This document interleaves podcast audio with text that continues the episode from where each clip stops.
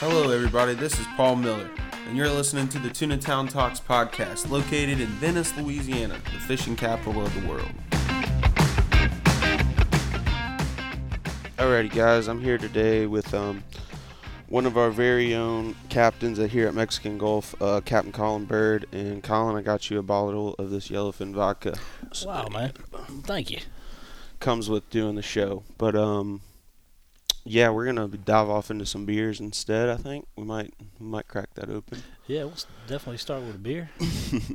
yeah, some good stuff. But um, yeah, man, I really wanted to have uh, Colin on the on the show today. For one, I've looked up to you for a long time.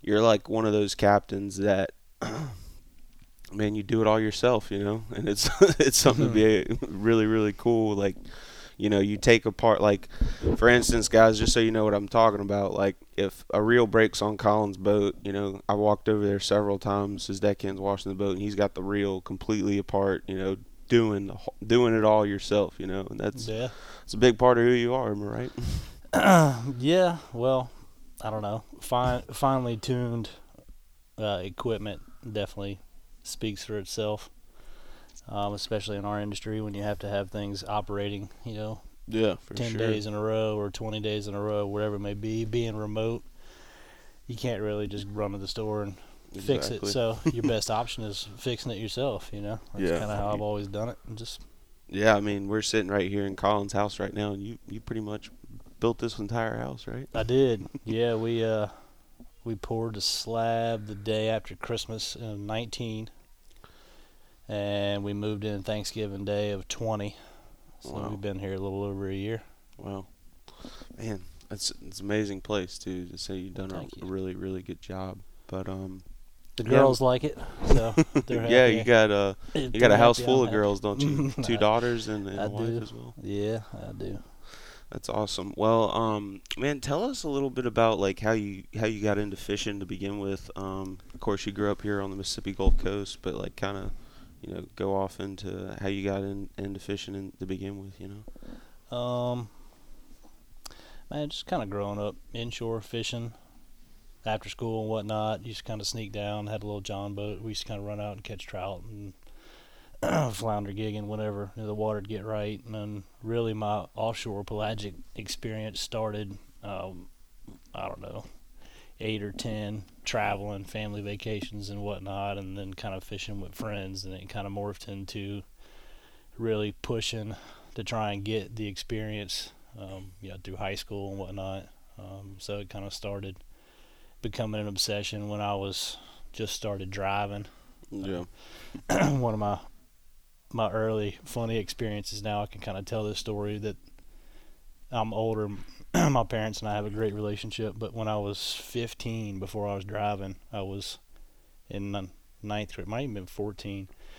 I was in ninth grade, so I was riding to school with my brother. My brother was a senior at the time. that was our only year we went to high school together. Was I was freshman and he was a senior, and uh, he he showed you the bad way, huh? yeah, no, not at all. He was he was good. I was the exact opposite, which is funny because now we flip flopped, and now I'm yeah. a good, respectable human, and he's living all on his own, traveling, being a wild man. But um, no, on a Friday afternoon, a buddy of mine invited me to go cobia fishing with his dad, and. Uh, said, "Look, it's going to be good. Let's go." So I go to school with my brother, book bag in hand, school clothes, whole package. Uh, I get Taylor to drop me off my buddy's house at seven o'clock in the morning, like we're going to school. I skip school. My parents had no idea I was going fishing, so it was like something I, I couldn't let go once I started fishing. You know, pretty hardcore offshore. Yeah. So Taylor drops me off at my buddy Ryan's house, and Ryan and his dad and I go offshore and as a 14 or 15 year old kid, you don't think about what's going to happen in the afternoon. Of course, school called. My parents said Colin never showed up to school. I show up that afternoon completely sunburned, toasted from head to toe, like book bag in hand, uh, you know, smelling like fish, salty, nasty, whatever. We went out and smashed the cobia, and uh, I got home at whatever five o'clock that afternoon, six o'clock that afternoon. My parents were like, uh, "So you didn't go to school today?" I was like, "No." Well, what'd you do? Obviously, you were in the sun, so they kind of knew from the get go. You know, yeah, it yeah, was it was something that was I was just. Were they upset about. with you or? Uh, initially, initially. Yeah. Yeah, well, I skipped school to go fishing. Yeah, you know? could skip school to do worse things, right? definitely, definitely. So no, it just it started and then it it grew from there. and then you went to you went to college and you were you played golf in college, right? Yeah, I kind of walked on and played freshman, sophomore years, kind of back up. Uh, I, I guess you would call it B flight. I was too busy doing college stuff, Yeah. know, to really commit completely.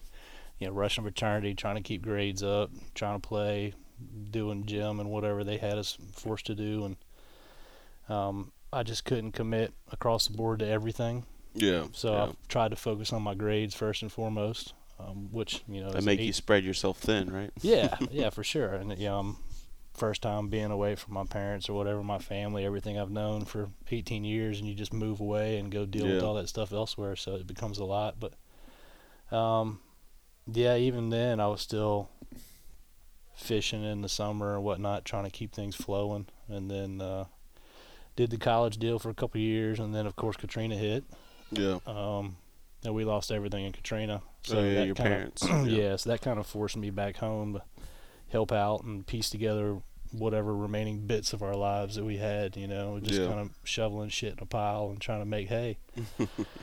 so uh, that's kind of when I moved back home full time. And then, um, You finished college, yeah? no, No, you didn't. no, I didn't. I, like I said, I, at that time I had three and a half semesters down, had probably a year to go, something like that. And that was the last thing on my mind. you Yeah, know, yeah, my entire life was in the trees across the street, so I didn't really care. To, you know, I'll go back later. Right, right. You know, trying to get my parents on their feet, and trying to get me and my mental stability back to where it needed to be. So no, I kind of gave up on that, and honestly, it was the best thing I've ever done. Looking back, retrospect, thinking, what would I be doing now? I'd be sitting in an office. Yeah, I couldn't, I couldn't see you in an office. Like I know, got to know you over the years, Yeah. Mexican Gulf and stuff, and I couldn't see it.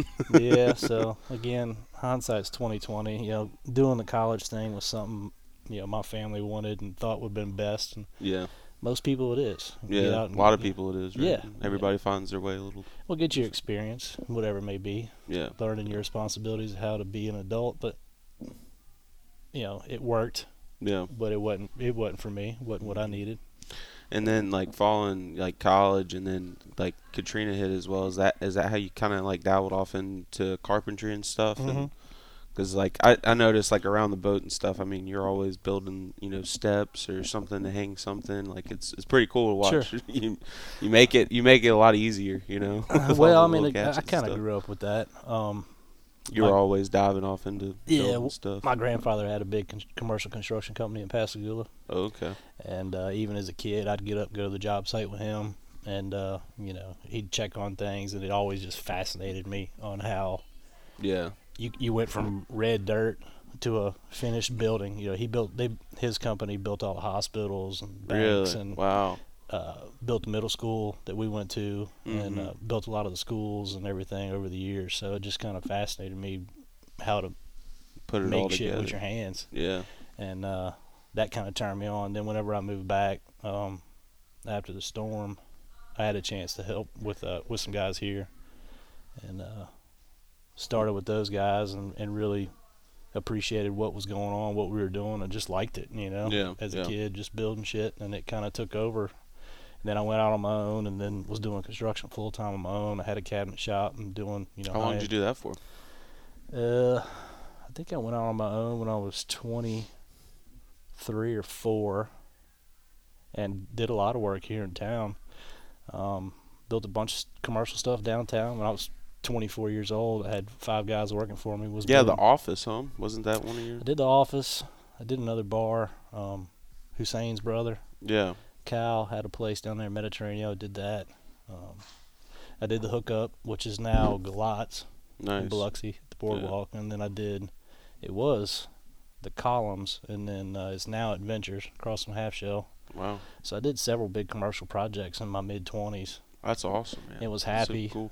It's cool to be able to walk around town and be like, you know. Yeah, yeah. you always you always see these memes and jokes about people's dads. Oh, I worked on that house and worked on that house, but it's Yeah. the same aspect, you know. I did tons of cabinets, you know. So driving around, you just see shit that you've been part Yeah. of, and it's nice, you know. It's flattering to know that people go in and see stuff and they really appreciate what it is. yeah, I mean, I haven't built a ton of stuff, but the stuff I have, I mean, it's kind of cool to be like, you know, I did that. Like, Yeah, it's a feeling yeah. of accomplishment for Total sure. Total gratitude on, on how you can see something and, and really appreciate Yeah, what it is. yeah. There's definitely like every job gives you a different type of fulfillment. You know, like giving us like we're providing experiences for people, building things. You know, Yeah. definitely Yeah, gets you to where you want to. Motivates you for sure. Just be happy. Yeah, yeah, for sure. Your mom was a, a artist, right?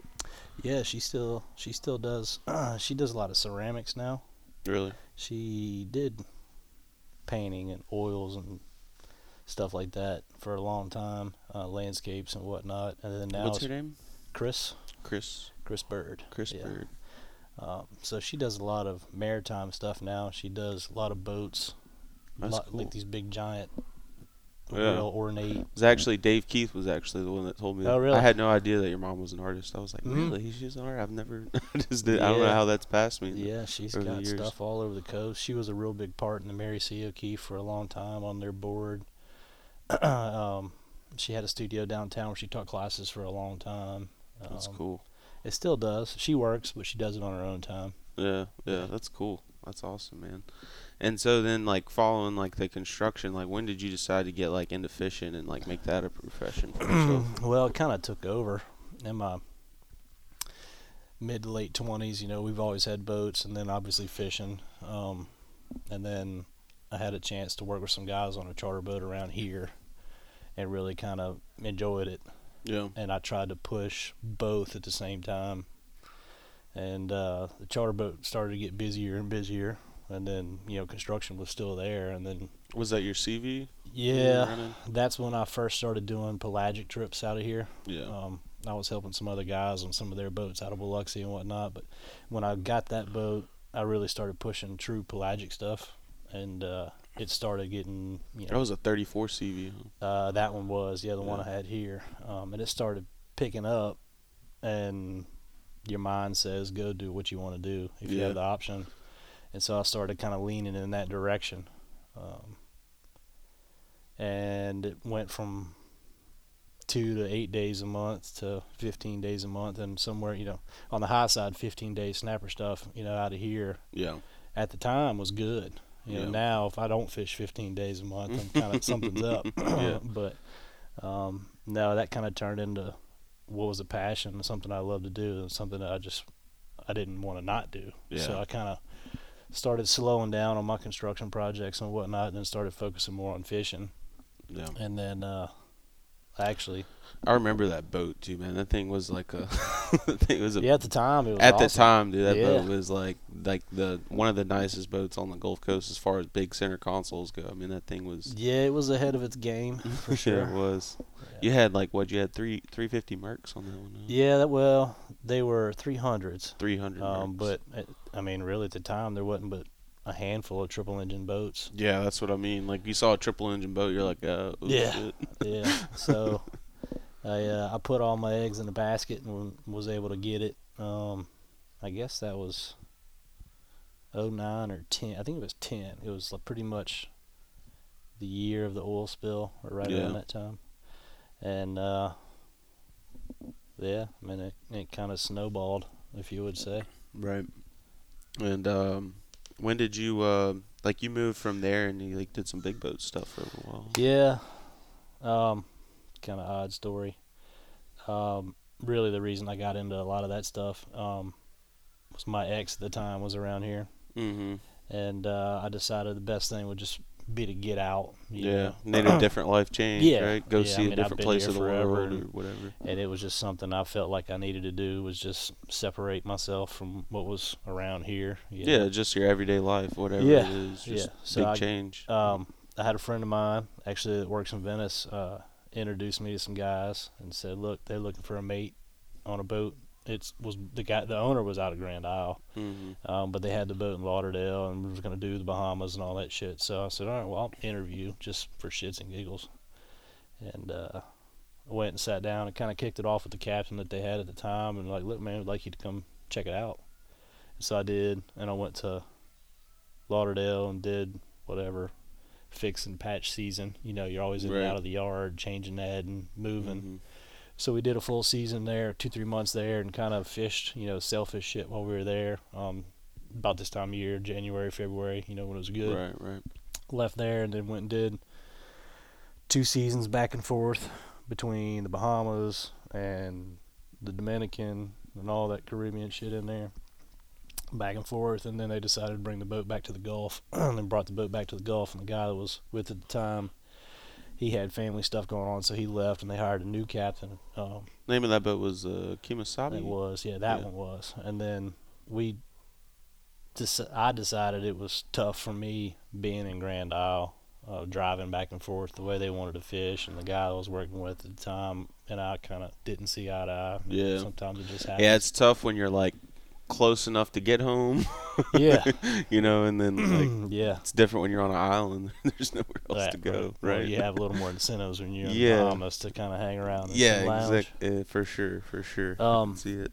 so I left them and went with an outfit in Orange Beach and spent uh, about a year or two with some guys in Orange Beach and really liked that program there. And at the time, I was That was the uh, Big Valley. that was a big valley that I was with them full time. Fished a lot of tournament stuff throughout the years, just freelancing bullshit with guys here and there, and uh, ended up getting with those guys um, for probably a year and a half, or a, se- a full season and a half, summer season and a half, and really liked the program. And then uh, actually had an opportunity to come fish with Mexican Gulf. yeah, that's when you ended up. Yeah, um, I was introduced to Billy Wells, um, and Billy and I kind of kicked it off on the phone conversation. Had like a thirty-minute phone conversation one day, like we've known each other our whole lives. and uh, he said, "Well, why don't you come fish with me?" I said, "All right." and I didn't know Billy that well. I knew kind of who he was. You know, obviously Billy and Kevin and MGFC and Jordan. Um, so Billy was like, "Well, look, shoot on down, and we'll fish a week and see what you think, and we'll go from there." So I said, "Okay." now looking back in retrospect, knowing those guys, like we know those guys. So first day out, Billy was doing something, and uh, I ended up fishing with Jordan. Had a good day, caught some fish. It was like March or something, and uh, Jordan told Billy, "He's like, I guess he's all right. He's pretty good, and see what you think." So I fished with Billy the next day, and uh, whatever we leave, kind of shooting the shit, having a good time. About lunchtime, Billy offered me a full time job. It's like, you know, if you if you want it, you're good enough. Yeah. I, I can see what's going on. If you want to stay, you can stay. I said, well, yeah, man, I'd love to. So I did, and uh, I hadn't left. it's been Yeah, kind of snowballed into Yeah. yeah March working with him. March will be eight boat. years. Eight years. Yeah, It's about. I think we got almost down there. We, what year did you get down there? Uh, 15, 14, it was 14. 14? Yeah, so I mean, this March will be eight years. Yeah. Wow. Time flies, right? Yeah, really. And you're about to um get your your next boat sometime soon, huh? Yeah, I picked it up um, a few days before Christmas. This is the second 42 Freeman for me. I had a 37 prior to that that I've owned, and then of course ran Billy's boats and shit for years before that. Right. But uh, picked it up, I guess, a week before Christmas. Nice. So I've had it two, three weeks, and it's getting wrapped and getting ceramic coated, and All that fun stuff. yeah, that Getting it dialed shit. in. Right. all my stuff's here at the house. I disassembled the last boat and all my anchors and life jackets and Yeah. nonsense polyballs and junk are all sitting in my shed downstairs. So Nice. hopefully I'm gonna go get it Wednesday, pull it through, and uh, When you start back fishing, uh, middle of February. mid February. I've got Brooks got some stuff going on the beginning of the month, and we're gonna try and travel a little bit before my season really fires off. There you go. That'll So- be fun. Good to hear that. Man, so like, uh, I, eh, I want to pull some of these stories out of you. I know you spend a lot of time on the water, um, you know, either fishing on the Big Valley or with Billy. You know, like I'm sure you've had some big blue marlin experiences or whatever, whatever kind of story you want to pull out of the, Um, one of those. I've had there's really probably two. I'd say people say giants. When I say giants, giants, you know, those are the only two that really stick out in my head. If you're really talking about blue marlin, we've had numerous double-digit days, like in the Dominican stuff. You have 10, 11, 12, but they're Wow. I've never had a day like they're hundred pound fish. Yeah, Right, right. It's like it's fun. It's Mhm. it's watching them come in and do all that cool shit. But as far as size, um, I'd say it was the day before one of the Orange Beach tournaments, and I was on a charter out here, and we were at Horn Mountain, and I had some guys, and we were doubled or tripled up on yellows or something like that, and all of a sudden, you know, one of them shoots to the surface right underneath the boat, and you're like, well, shit, we lost him. Yeah. Five seconds later, boom, smokes the bottom of the boat. You know, two on the other side are still, you know, going off. Slam, this other one hits the bottom of the boat. I'm like, oh, what, you know, what's that? And I look over and I look down. I'm like, son of a bitch, there's whatever, 70 pound fish laying, hiding. And uh, I'm like, well, that's weird. Either a shark or a blue marlin. Of course, customer first thing he says, look at this big shark. All right, well, I turn and I look, and on the other side of the boat, all I saw was blue, like a flash. I'm like, well, you know, obviously it's not a shark. Not a shark, right? Yeah, so I'm looking around, looking around, and about that time I was digging, looking for a, a blue leader or something like that to try and just tie some bullshit on. As I didn't have any, of course, I, I wasn't marlin fishing. I just Right, had all my tuna shit out.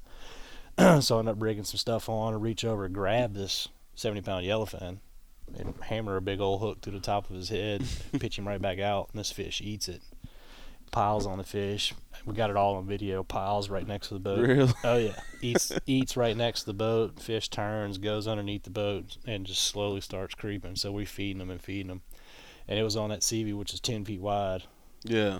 And I remember standing on the live well, and the fish it was flat calm, and the fish, the head and the bill was out one side, and the tail was still out the other side of the boat Holy cow. at the same time. It was flat calm, four o'clock in the afternoon, and uh, that was on a Thursday.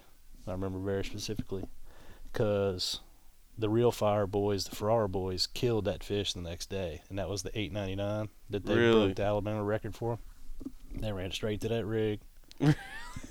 I was there the day That's before. That's so crazy because uh, Mike Roberto told that story on this podcast. Really? catching that fish. yeah, he was running that boat. yeah, he was running the. well, I caught fire. that fish the day before. You caught it or you hooked it? No, he caught it. Really? Yeah, caught it, wired it, built it, cut it, let it roll. Oh The whole thing. Oh yeah. You think it was the same fish? You really do? It's hard to really say. You can't really. Right? Well, no. Can I confirm? No. Do I have Yeah. a strong feeling? I doubt there's multiple 900 pound fish. Yeah. You know, Yeah. like I said, this fish was every bit. I mean, if my boat was 120 inches wide, and the fish was out both sides of the boat at the same time with my own eyes, I saw it. So the fish was, you know, 130 inch fish, and that fish they killed was like a 132 or something like that. Or, yeah. Yeah. yeah. it was 8.99. I it mean, was giant fish.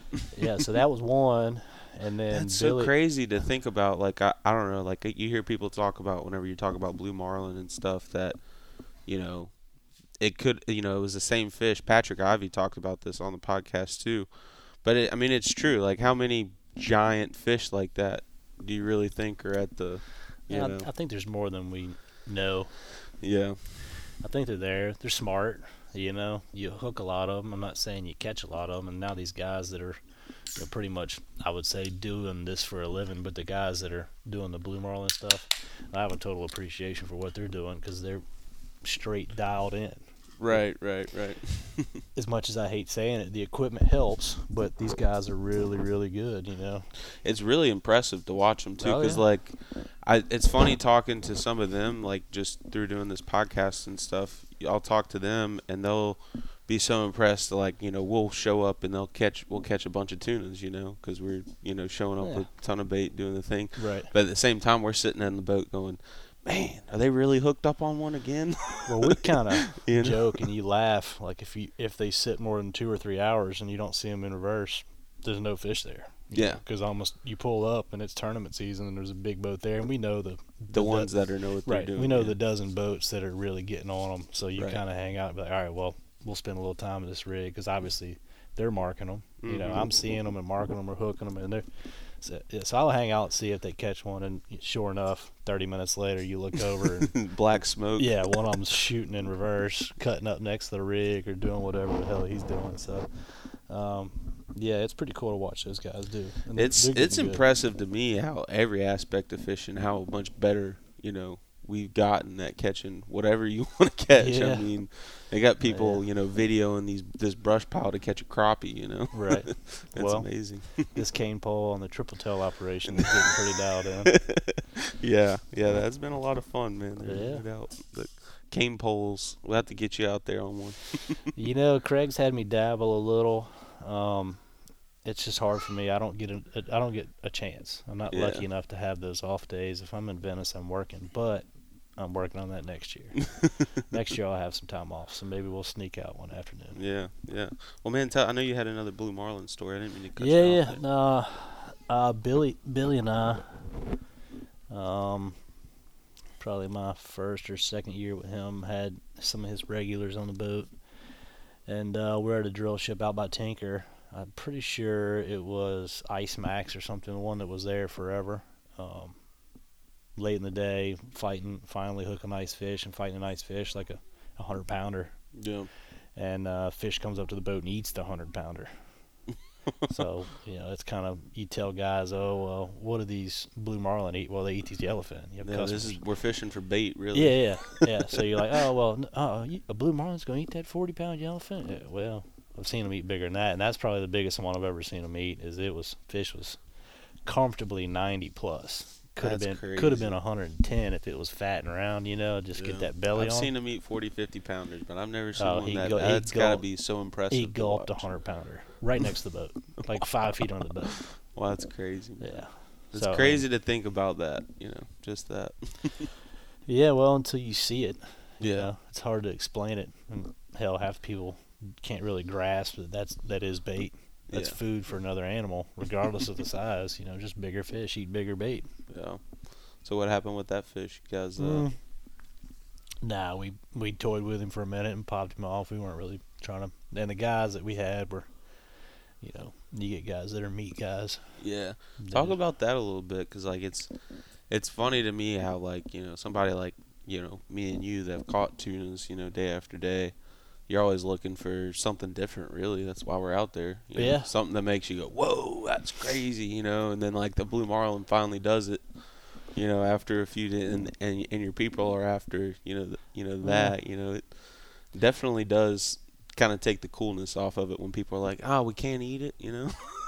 That's 50-50. I mean, I like doing what they like to do. Every now and then, I like to do what I like to do, as far as being on the boat fishing. But, um, in the end, it's ultimately whatever they want to do. You know, Yeah. I've caught blue marlin. I've seen big blue marlin. I've hooked, you know, Yeah. countless amounts of blue marlin.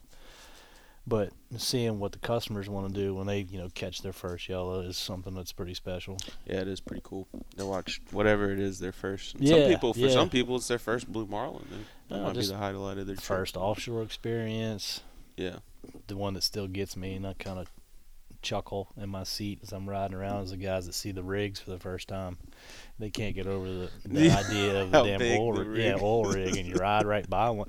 And sometimes we catch bait, we leave. I know I turn autopilot on, and you know I'm sitting there watching, looking for whatever's floating or running around. But um, yeah, we'll run 50 feet from a rig. And you know, customers in a beanbag freak out. They Yeah. ride right by this monster city, you know, Yeah. Steel City. So It is impressive. I remember it's always fun. We got there and the customer gets out of the beanbag and he looks at the rig for the first time and he goes, "Well, if that don't scream America," I was like, Oh, "That is yeah. the that is like the best thing you could have said." You know, just burning fuel, just put a big old slab of metal Mhm. right here in the I middle like of it. this ocean.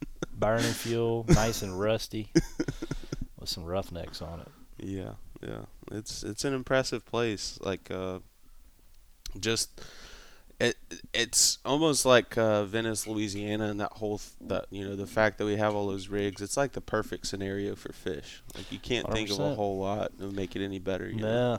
Yeah, uh, it breaks my heart. They're tearing all those rigs out of there too. Yeah, Yeah. and that's one of the things the last couple of years, it's unbelievable what they're doing down there. yeah, tearing up the rigs, man, it sucks. And Yeah. it's I mean, they've gotten so good at the offshore drilling that they're tearing up the the smaller ones and they're, you know, Well, there's some sort further of further. And I've had I had the guys, um, one of the guys that works for Talos last year, and Pomp he called it Pompano. He gets out of a beanbag and has no idea where the hell he is. Big old heavy set guy from Texas, gets out of a beanbag and he looks up and he looks straight at the rig and goes, "Huh, that's my rig." I was like, "Uh, that's Pompano." Blah blah. blah. Let me text one of my guys. So he pulls his phone out and he's texting the guys on the rig while we're at 989. I said, "How do you know about?" He said, "Well, I'm whatever management head guy of Talos that runs that runs the rig." but uh, yeah, just seeing those guys out there and what they could do, and then he was talking about how much the some sort of production ratio where they have an X amount of income where the, each individual rig what it's going to cost to maintain it. Apparently, that's why they're pulling a lot of the shallow ones. You know, obviously derelict rigs and just Yeah. stuff in the area, which I mean, it's pretty much that the the ones offshore are just pr- producing so much more Yeah. than the ones that are there well, on the there's shelf. no main, there's little to no maintenance on the ones out there. They're just producing. Whereas all the shallow stuff's been there for 30 years. Yeah, and they got to go through X, Y, and Z to get it back to code or operational, and just the general upkeep on it. It's Yeah. just a lot, apparently. it just makes it's more financial head. sense right, right. to, it's to way over it the my way head. Why? do it. I mean, however Right. much money they spent to pull Lena. Yeah, gosh, that was a relic. yeah, yeah, As much of a relic as any rig Yeah. out there is. yeah. yeah, it was a, a a sad sight to see uh to see Lena go for sure, man. Like, Yeah, yeah, definitely one of my favorites, my longtime favorites. There's been several. I don't know what more we can do to try and save it. It's kind of, I feel like a, I don't know. It's a hard battle to win. You're talking about that much money. It is, you know, and ultimately the oil field owns, operates, and manages it, so you're not necessarily fighting some sort of uh, wildlife coalition or you know another maritime coalition, whatever it may be. You're fighting the oil field, Yeah. and whatever you know, whatever they say goes ultimately with their equipment. You know, Yeah. you can't really stop that, which is good for them, bad for us, and sometimes vice versa. Yeah, yeah, for sure. So, um, talking about like maybe like some of the more epic days you might have had on uh, like tuna fishing, and I know like sharks might be in, in that equation. They as are well. now, yeah. So like, uh, I know you've had some pretty awesome days on the maybe behind the shrimp boats or some of those late fall days. Um, yeah. I mean, big fish days or just Yeah, big fish days. Any kind of weird scenario, something happened. um. Yeah, we've had several days. You know, I'm lucky enough to spend a lot of my time out there, and very fortunate to have our clientele base where we're booked, so I get a chance to see it a lot. But uh, you know, epic lump days where you pull up, first bait hits the waters, a hammer. the, the lump is something else when it's going, man. Mm, Yeah, it- it's great. Um, it's just not what it used to be. You Yeah. know, between all the boats, um, that kind of really spread the whole project out. Um, and it's definitely the new thing to do in February, March is to go lump fishing. And, and then when you catch those one days where you're the first boat there, you're the, one of the last boats there. It's pretty awesome when they finally do cooperate. Yeah. And then same thing like shrimp boat fishing. I caught that one of the one of my bigger fish of the year. I caught behind a shrimp boat in July. Really? Yeah, so How big? How big was that fish? it was 189. Wow. It was like mid July, which is crazy because you don't get big yellows. And Yeah. A lot of people might know that. don't. I guess is like you know fishing. Uh, you you kind of pick your spots based on the time of year. A lot of times, Mhm. and Mhm. July wouldn't be necessarily the time. no, so we were heading happen. offshore, and uh, I was late to the party. I was struggling catching bait that morning. We were leaving the 40 block on the east side, and a couple of our guys and some other boats were ahead of me a little bit, and I could kind of hear them chattering about you know it was it was good, and then kind of slowed down. Um, so I wasn't in a rush to get out there. You know, usually you give the fish a couple hours, they'll kind of kick back off again if they're in one area. So we left, and I'm taking my time, and literally had to run into the side of this trawl boat. So we were right there, um, just east of the horseshoe a little bit. Um, right there by 289, 290, the salt dome stuff like that. So well, stop and check it just for shits and giggles. And I had Reese with me, and we pull up and throw out a couple baits and hook one, and uh, drift off, you know, a couple hundred yards, throw out some more baits, hook another one. And uh, ended up losing one, and then sat and fought one for a while. And I had a couple guys on the boat, and they got tired and gassed, and so I actually harnessed in, which is one of the first times I've harnessed in in a long time. Really? July, flat calm, not a puff of wind, totally Gassing stale. everybody out. Oh yeah, so I'm harnessed in. I I fight the fish an hour, hour and a half. Finally get him up, get a look at him, and saw his you know full grown. Get the dart out, dart him, throw him on the deck. But yeah, I mean it was July, Wow. which is really rare. Usually September, late August, September. is, You know, kind of when we start seeing them consistently. What's the closest that you've seen tunas to like land in Venice? One mile. One mile. Yeah, Billy and I were catching them south, not too far from South Pass, and then Really? So like you're talking. yeah, we were a little, couple we were a little farther than one mile, but I mean you could see the jetties. We were inside the sevens of fairways, That's so crazy. and then uh, we were catching them in the twelves like two years ago, inside inside the twelves, between the twelves and the sandbar. Wow, that's super close. Yeah, I mean, because the 12s aren't really 12 miles from land. They're no, like well they're twelve miles from South Pass. yes, from They're not twelve Pass. miles from northeast. So Right. yeah, we were five miles That's so crazy. It's cool to see how close those tunas will come into land over there. if they want to. Yeah, if they Yeah. want to, they're given the right conditions. And then like the the sharks have always, for the past few years, it's. I'm not gonna I'm not gonna lie. Like me and uh, I went and dove a couple rigs by the uh, by the by the horseshoes this past fall, and I don't I don't know. I mean, I've seen like schools of sharks, but I don't know if I've seen one like this dense. Like was that with Anthony? No, that was with my brother. We didn't do that well. We shot a few fish and stuff, and uh, we didn't we didn't do too well. We we, we were trying to go on the sh- on the trawl boats, but we, we went and there was just I'm telling you, like I mean, a sure enough wall of sharks, and they were not you know scared at all. Come follow you all up, but. I remember diving with my brother and being like, "Man, did you, have you ever seen sharks this bad out here?" And well, I mean, what does your dad say? He's been doing it forever. I definitely he, he's he's definitely said there's been times where he was like I haven't seen this before, you know, in the past couple of years. Yeah, yeah. Well, I mean, we both spent enough time growing up, and it's never it's been like wild, this. man. It's really really weird to see Mhm. it. I mean, especially I don't know, like I don't know if you were part of some of the trips this year that I heard about, but I you know I fish inshore, so I hear a lot of stuff. But this year was like. Sure enough, tunas, and as soon as you'd hook them, it's just enough to slow them eaten. down, Yeah, oh, yeah. just to get eaten, you know. Yeah, no, we we pretty much gave up on light leader on like the shelf shit. Either Yeah. you hook them and catch them in 90 seconds, or you Or just you don't. lose every one of them. Yeah, so and that's a shame because there's tons of fish in there. You just can't get to them. It's just And then crazy. even offshore, you know, we were running. We say offshore, you know, past the 40, 50 mile range. So you're running to from us from Venice, Na Kika and Thunder Horse and the compound and stuff like that. And you get out there and there's sharks everywhere. That's in blue water. It's been blue for months, and Yeah. there's sharks everywhere out there. It's wild.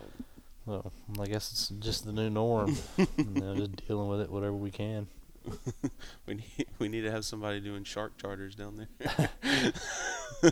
Yeah, somebody Yeah. would do it, right? I would pay to do that actually if we could figure out how to do that. That's the weirdest thing to me is that they're protecting uh, more sharks, but they're not like protecting any of the other fish that we're killing. Yeah, well, the people that read the data and the info, I think, have a skewed perception of what's really there. yeah, I'm supposed to be talking to somebody um, pretty soon. Um, I've been emailing back and forth with him, but I'm supposed to be talking with somebody pretty soon. He's he's well knowledge like he's got like some type of degree with like sharks. He does a lot of work with sharks, but he's also really into stock assessments. And that's what I, I really want to know more about how we assess how many fish are out there. So it'll be Well, cool. Hopefully, I know there's definitely an influx of those guys. I sure would like to delete half of them. Yeah. We'd probably still have an issue if we deleted half of them. That's out of control. Yeah. So, um, what what do you think? I mean, we're talking kind of on the line of conservation right now. We've talked a little bit about like the rigs and stuff, but like, what do you? What more do you think we can do as like uh, charter captains to kind of, you know, keep it going? Um, you know, obviously, management of our, our stock is definitely something that's been on top of all of our minds, even the last couple years. Um, you know, Venice is known for tuna town, and these guys have this perception that you go and you catch and you kill everything you can, which is I wouldn't say been our mo for the last 20 years, but it's been common more times than not. Yeah. Um, so I know a lot of the guys in the area have got away from truly harvesting everything and Yeah. kind of be respectful of what's around us. You know, live and let go. Some of the stuff that we don't need to take. You know, take Yeah. what, take take what you can and leave the rest. So Yeah, that's the, that's right. That's the, that's the word. Um, I don't know, man. It, it's it's it's really weird. One of the things I've noticed, I just got back from traveling a little bit, and like a lot of other places, you don't have to put forth the amount of time, fuel, and money to go and catch a tuna or a wahoo. You know what I mean? A lot of times in like little island places and stuff, like it's not that bad to go out. You know, for a few hours, you catch one and come in. You know, that's Right. not that bad. But if you're spending all this money you're in this boat and you just ran 70 miles and it's like all right you know one or two could feed us for dinner but we just spent all this time money and effort to get out here it's like you, you kind of want to justify it feel some obligated way. to catch a couple more. No, I, I kind of agree with you on that. You know, what we do is not cheap, not e- nor is it easy. you don't. You know, I always joke with my customers, why don't y'all have more? You don't have women and kids, which are very few and far between in Venice, but Venice is hard to get to. You know, Yeah. it's, it's not like you're at the beach in Destin and you walk down the dock and say, "Hey, man, let's go try this out with my my family." yeah no Um, so one, getting to Venice is hard. yeah. You know, it takes a lot of effort. So yeah even if you fly into the closest airport you're still got Right. an hour and a half Yeah, yeah. So I mean, it, it, it, it you don't just stumble upon the area. Um, Yeah. So I can see what guys want to put the effort. You know, they they set apart a, a long weekend or, or a week or whatever it may be. So I can kind of understand where they really want to go and they want to put the time in on some good fish. And the same with us. You know, I don't want to go out and catch two or three. I like catching 10, 15, yeah, 20. you, I, you know, yeah, I, you get a lot out of it. Yeah, Yeah, you like yeah. to catch a lot of fish. But at the same time, you know, if we don't pay attention to what our harvesting out of the Gulf, um, I think it could potentially, in the long run, do some damage. So, I think a lot of us have got where we only, you know, catching what we feel like the customers will take. Because sometimes we get customers. yeah. It always works out like that because the guys that show up, they don't tell you anything. They just want to go catch a bunch of tuna. yeah, They brought one cooler. yeah, That's whatever, a 85 quart, and you caught eight 60 Yeah. pounders yeah. and it's four guys, you know, what do you do? So you kind of learn to feel out the program and how the people are reacting and what they're looking to take. Yeah, that's definitely what I've done as a captain. Cause like, of course, I'm always trying to feel good about what I'm doing, right? Like, cause if somebody said, I mean, I've had days in the past where you know some older guy come up to you on the dock and say, you know, why the hell did you kill all this? Why the hell did you? Or, or if somebody does, I want to have a good answer. You know what I mean? and so I think what I've done is tried to, you know, like just exactly what you just said is like what what's the goal of this trip? Like you know, you ask them in the morning, like how much fish do you guys want Right. to take? You know, and a lot of times you'll find that like they don't really care, you know, too much about what you had in your mind. Like you know, like you've just had people that only wanted tuna or only wanted redfish for the last ten days, and then these people get on their boat and man, we just want to have a good time, you know, like whatever you want to go do. yeah, I mean, and it's and it's hard to you know kind of mitigate that and really know because a lot of times you might have one guy that wants to fill up the entire boat and then you got these other guys that could give you Yeah, know so it's like I catch one for dinner and we're good. yeah exactly and you can't really make everybody happy you know what i mean i mean Yeah. i guess you can i guess the answer is to go kill a bunch of them but uh you know I, I feel a lot better if if i know if i cleaned all these fish and i give it to them that they went and they ate all of it and you know the ones the ones that are caring about how it's you know packed and yeah, they're taking care care, of. of, it and Yeah, oh, yeah. everything and they're showing you recipes and asking you how to cook it and this and that like you know and then you get those people on your boat and they're like oh man i still got some from last time you know yeah, or you like, hey guys, y'all want to give me a hand with this? And there's 40 fillets laying on the table, and they're upstairs. Yeah they could care less. So I mean, yeah they couldn't care about how it's packed But. I, I know both of us have spent enough time. We can kind of, I'd say, in the first five minutes, you get an idea of what the group's like. You Yeah. know, as far as what they really want to take and what they want to catch and how committed they are.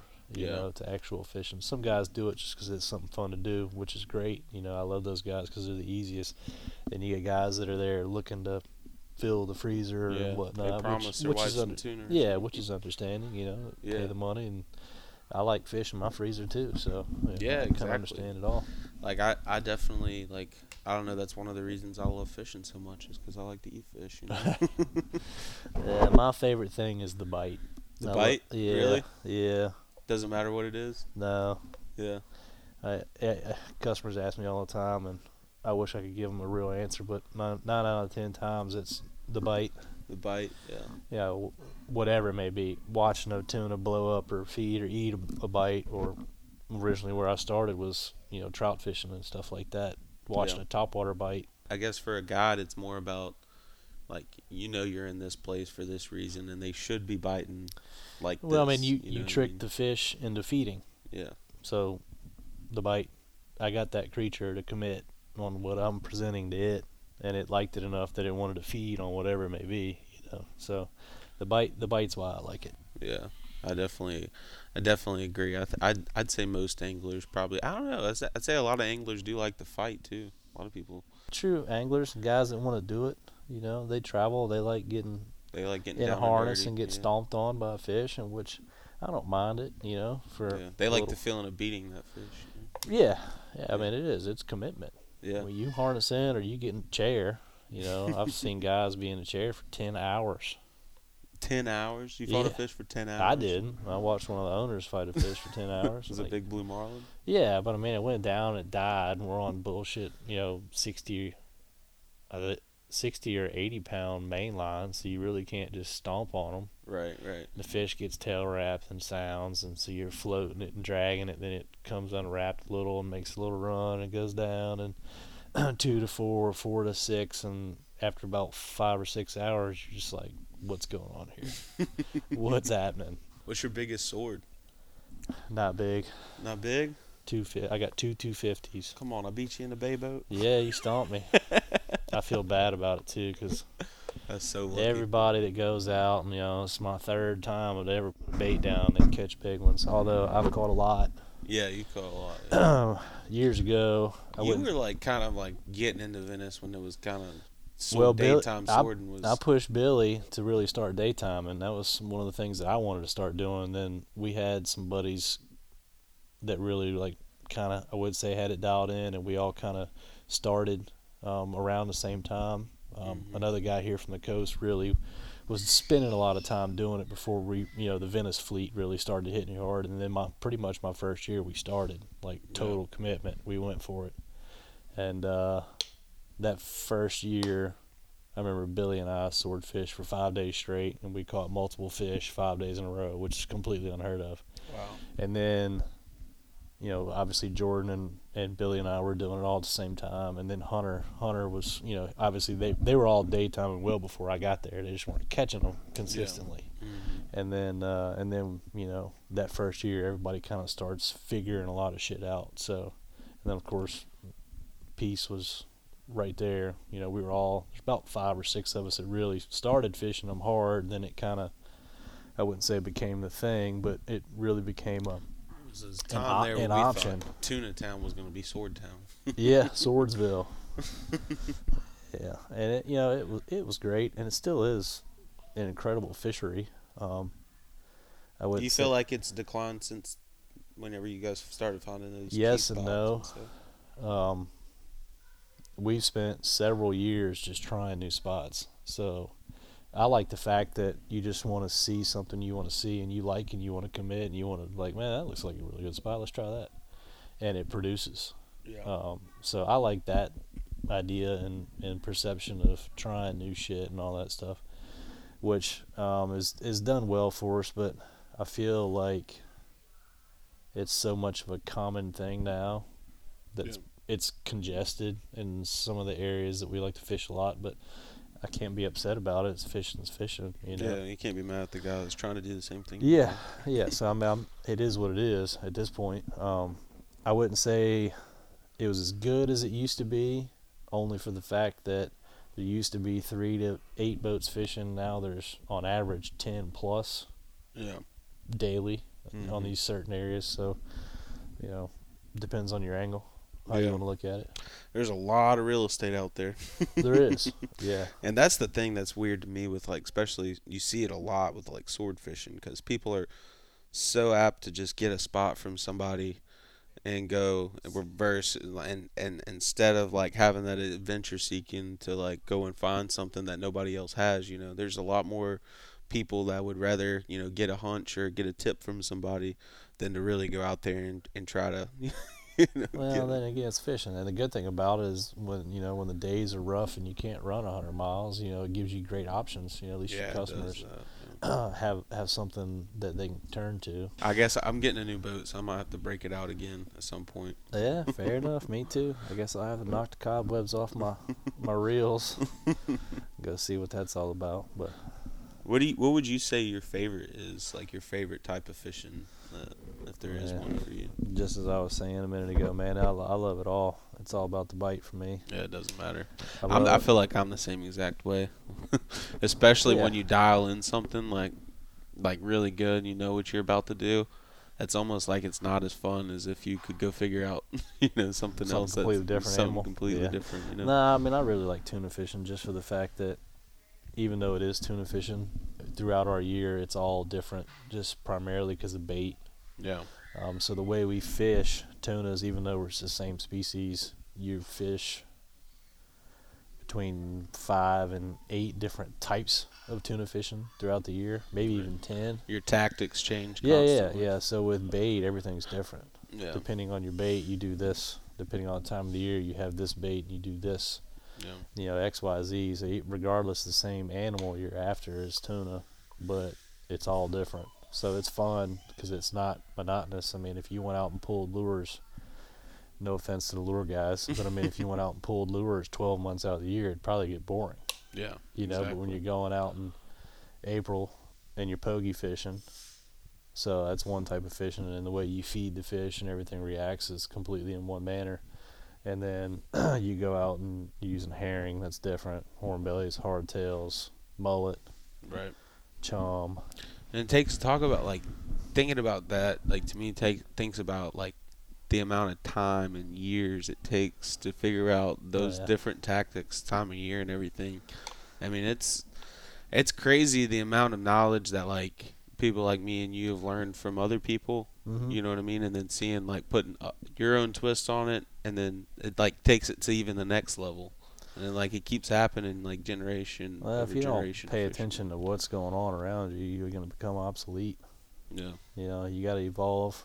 yeah, the guys that just go do the same thing over and over and over they're the ones that are stuck in the rabbit wheel but the ones that figure out and like oh well they did this this and this and that worked you know the fish responded in this manner and then Yeah. maybe i'll present the baits in that manner it just kind of yeah.